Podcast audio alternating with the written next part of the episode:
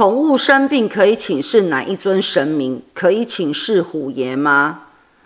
宠物生病，先带去看宠物医生，然后再决定哪一尊神明都可以，因为神明有回答你的，你可你可以有请示的权利，但神明也有他想不想回答你的权利。